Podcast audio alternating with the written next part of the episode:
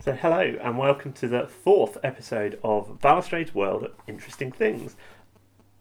A podcast, a podcast full of awkward silence. No, a podcast about interesting things, things that we find interesting, and that we hope you do too. I'm Carter. And I'm Lex, and together we are Balustrade. a band who have many times ruined people's lifelong love of Mellow Doubt by Teenage Fanclub. It gives me pain. Diddly dee dee dee. Just like that. Exactly. We've ruined them for you now as well. With the whistling solo and everything.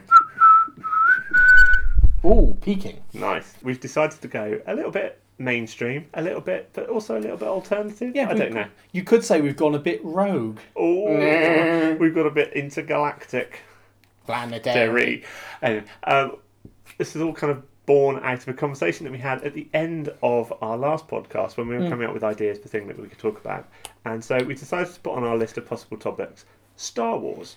Yes, and we also thought, well, let's just do it straight away because we might know enough. And because the conversation that we were beginning to have actually sounded quite interesting. It was quite interesting. So the the topic we're going to go for is we're going to pick on basically the two most recent Star Wars films. So Rogue One and Force Awakens.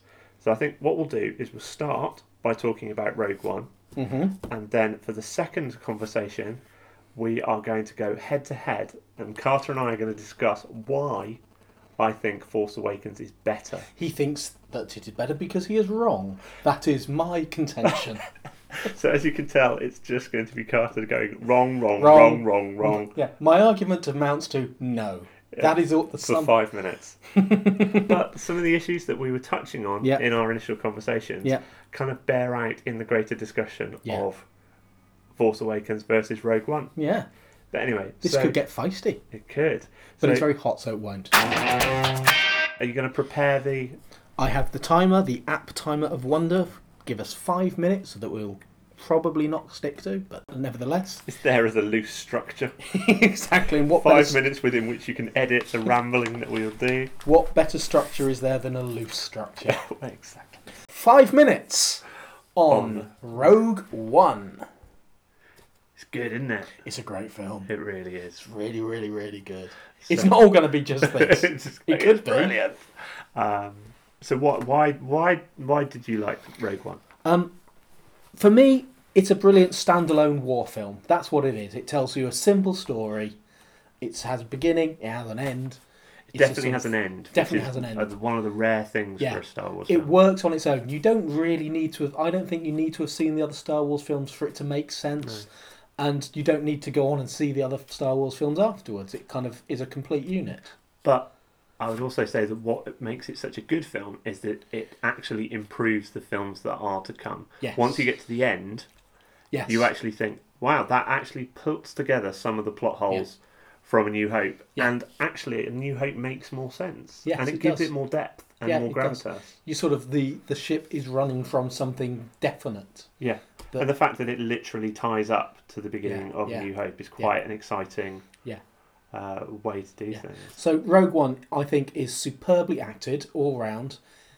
It is fantastically well directed. Very much so. Um, it looks beautiful. And it look, but it, it looks like it was shot in 1982. Absolutely, which is the part of and everything what's is so perfect. brilliant. It really fits within that universe in a way that the prequel films absolutely failed. Yeah. to. As just as um, it makes A New Hope better, Yeah. it reminds you of how awful those prequels Yeah, are and it- how wrong It they makes are. it makes the. Clone Wars worse. It does, which is quite saying something Yeah. because that is a Attack of the Clones. sorry. Attack of the Clones. Clone Wars is the cartoon's meant to be good. Oh, is it? Never seen it. Yeah. Anyway, There we are. Dismissed. great insights there. That we got. Um, but yeah, I mean, the visual aesthetic is is very much very old fashioned, Mhm. and but without it feeling like it's trying too hard to do Yeah. that. It just it does that brilliant job of making it. You know, you've got the, the LED screens, Yeah. and you've got you know the costumes, and you've got the really kind of dodgy haircuts as well. That just makes it look of that period. Yeah, exactly. The main bad guy, I've forgotten his name, the actor who plays him. Ben Mendelsohn, Ben Mendelsohn is absolutely superb in this. Um, he's menacing, and he's a physical presence in a way that baddies in other films have not been. I Yeah. think. Exactly, and he's allowed to be bad, isn't he? Yes, As well. he's, he's nasty.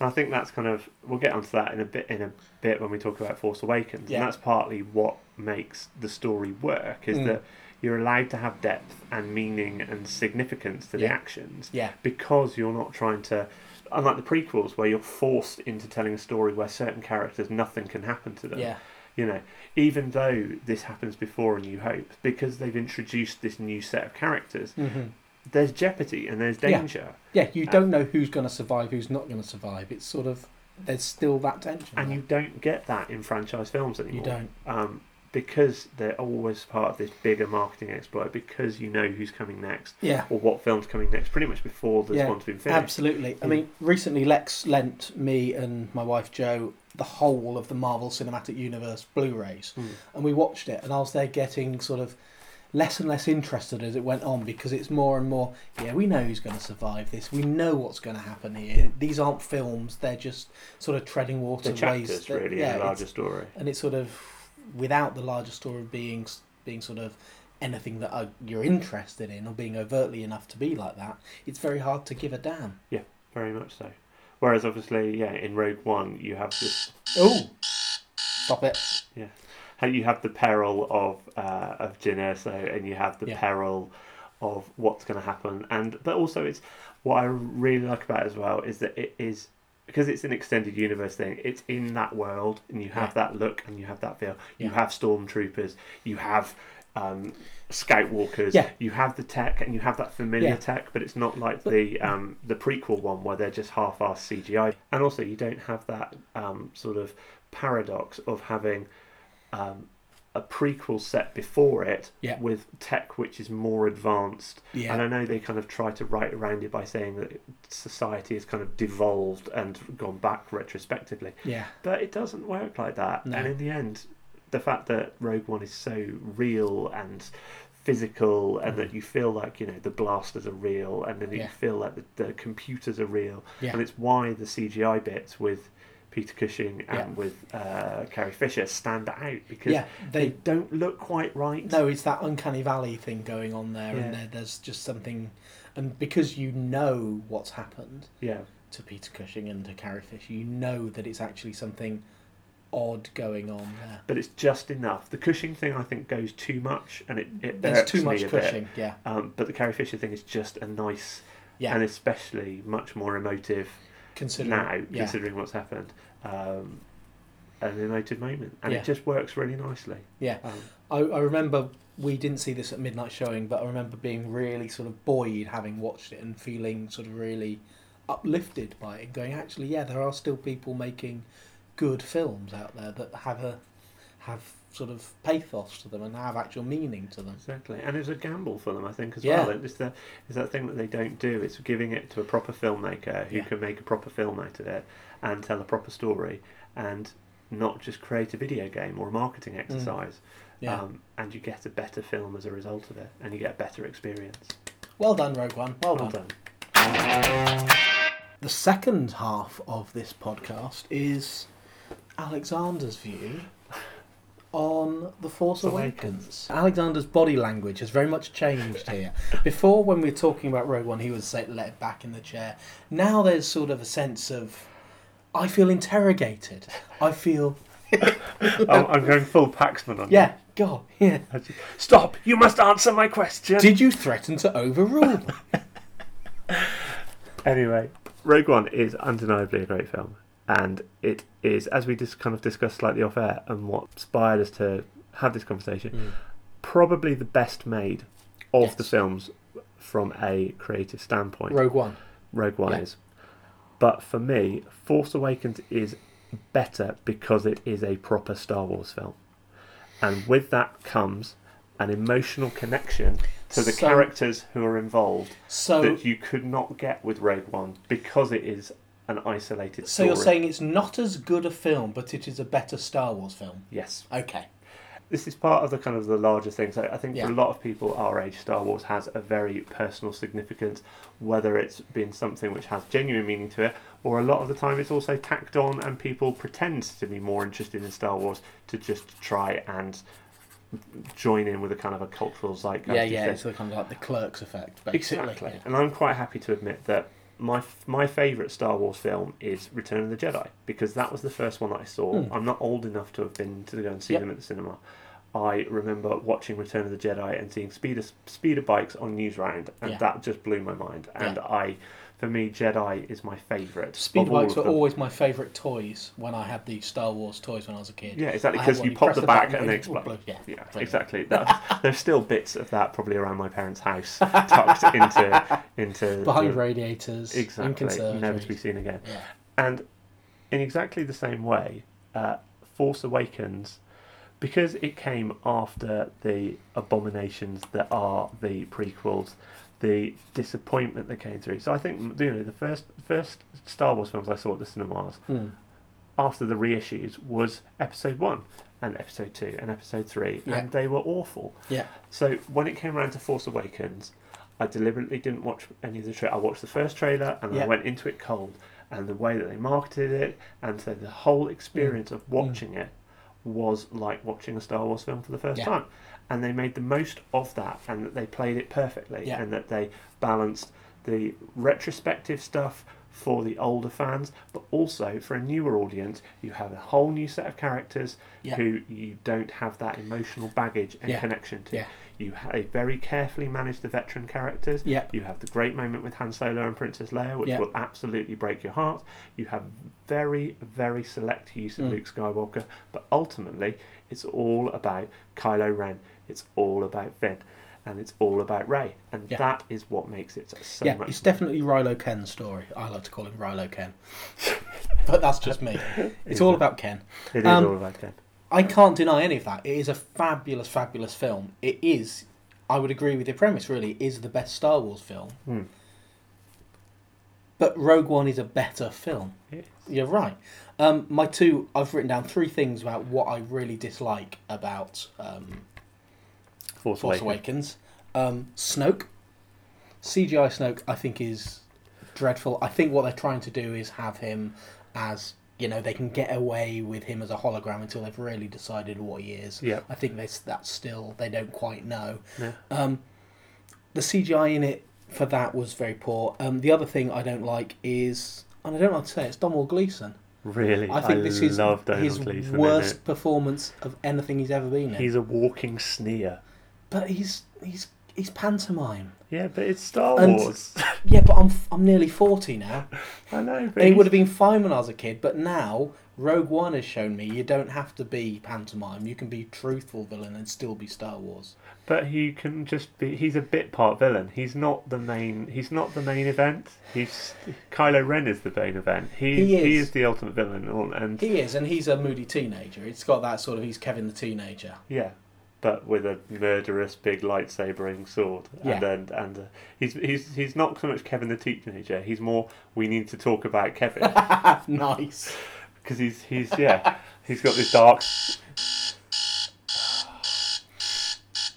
So anyway, um, I completely agree with you about Snoke. Snoke Yeah. is they're trying to do the um, Sauron, Yeah. Saruman kind of Lord of the Rings type thing, Mm. and I don't know what the scale is. That always what's No, exactly, it's Is quite- Snoke really massive, or is the hologram really I think massive? I think the hologram's going to be massive, and he's going to be a kind of like little Yoda type. Oh, that would be amazing if he could fit in the palm of And could, Ken's hand. he could climb on the, on his back, and they could go for a little walk together.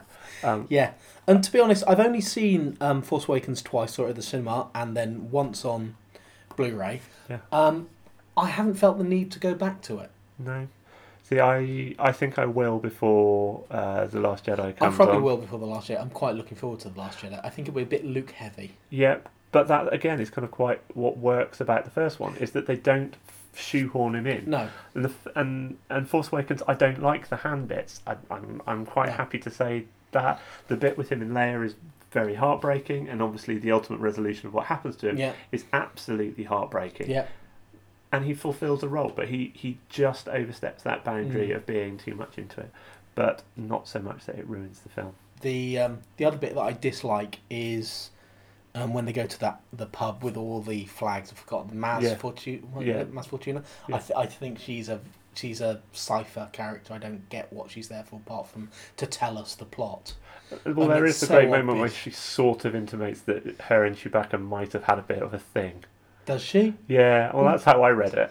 That's They've just- kind of got a little bit. They're a little bit flirty, but it's a little Ah. bit weird How- because you know she's tiny and and, and Chewbacca's quite big. I wasn't sure that Wookiees could flirt. I didn't know. I didn't. I didn't read that. Well, Maybe no, it's- he made a particularly seductive grunt. Maybe he, he combed his hair. In a, that's my favourite bit of Return of the Jedi is the fact that he has a moustache. It's a very s- tidy tash. It's very cool. Exactly. He'd have won It's not awards for that. he- he- he's growing up. Yeah, So there we go.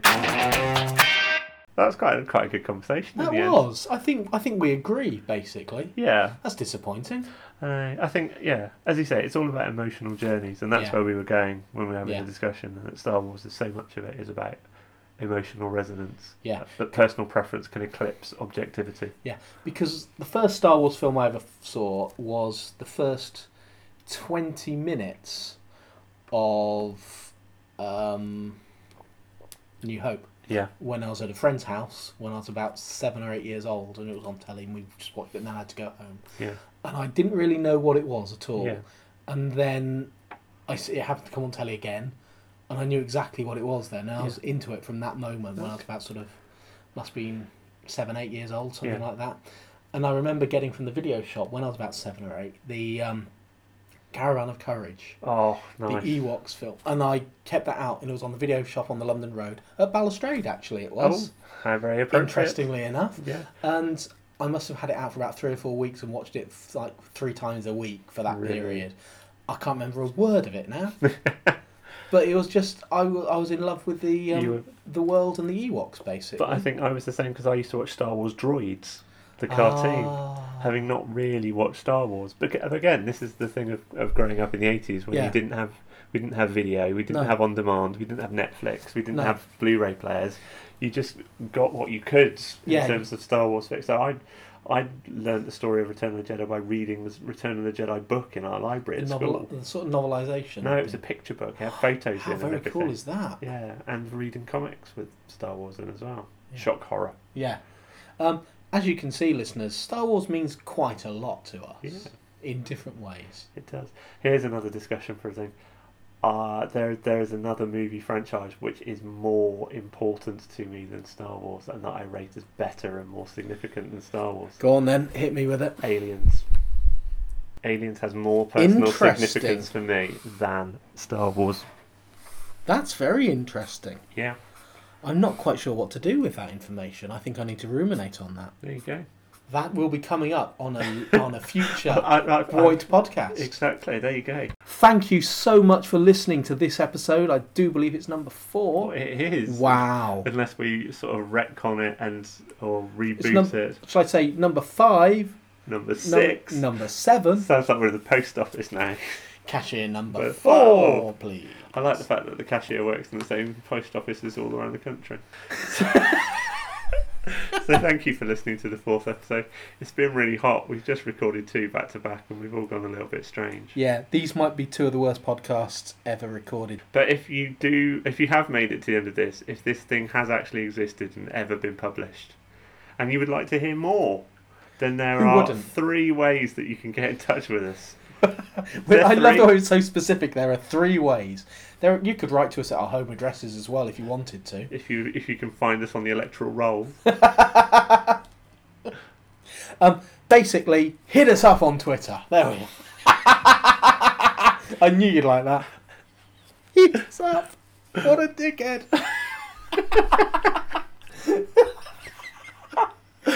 oh dear. oh, you can drop us some dope tweets. You can find us on Facebook at Balustrade HQ. That's facebook.com slash Balustrade HQ. And what was the Twitter handle again? That's at BoitPod. How are we spelling Voight? Just for those people that aren't familiar with the word. That's it's not a word yet. Yet it's becoming a word. B W O I T Pod. Boit. Boit. Balustrade's world of interesting things. Boit. Voight. And then what's the third way that people can get in touch with You with can us? send us a good old fashioned email. Hurrah. That's balustrade. No, it's not. It's um, bwoitpodcast at gmail.com. Hurrah. So we look forward to all of the spam that you can send us. Yeah, I will actually one day try and remember the login for that and I'll have a look to see who's been spamming us. So there we go. That has been our fourth episode of Balustrade's World of Interesting Things. Thanks ever so much for listening. We will be back soon. Bye.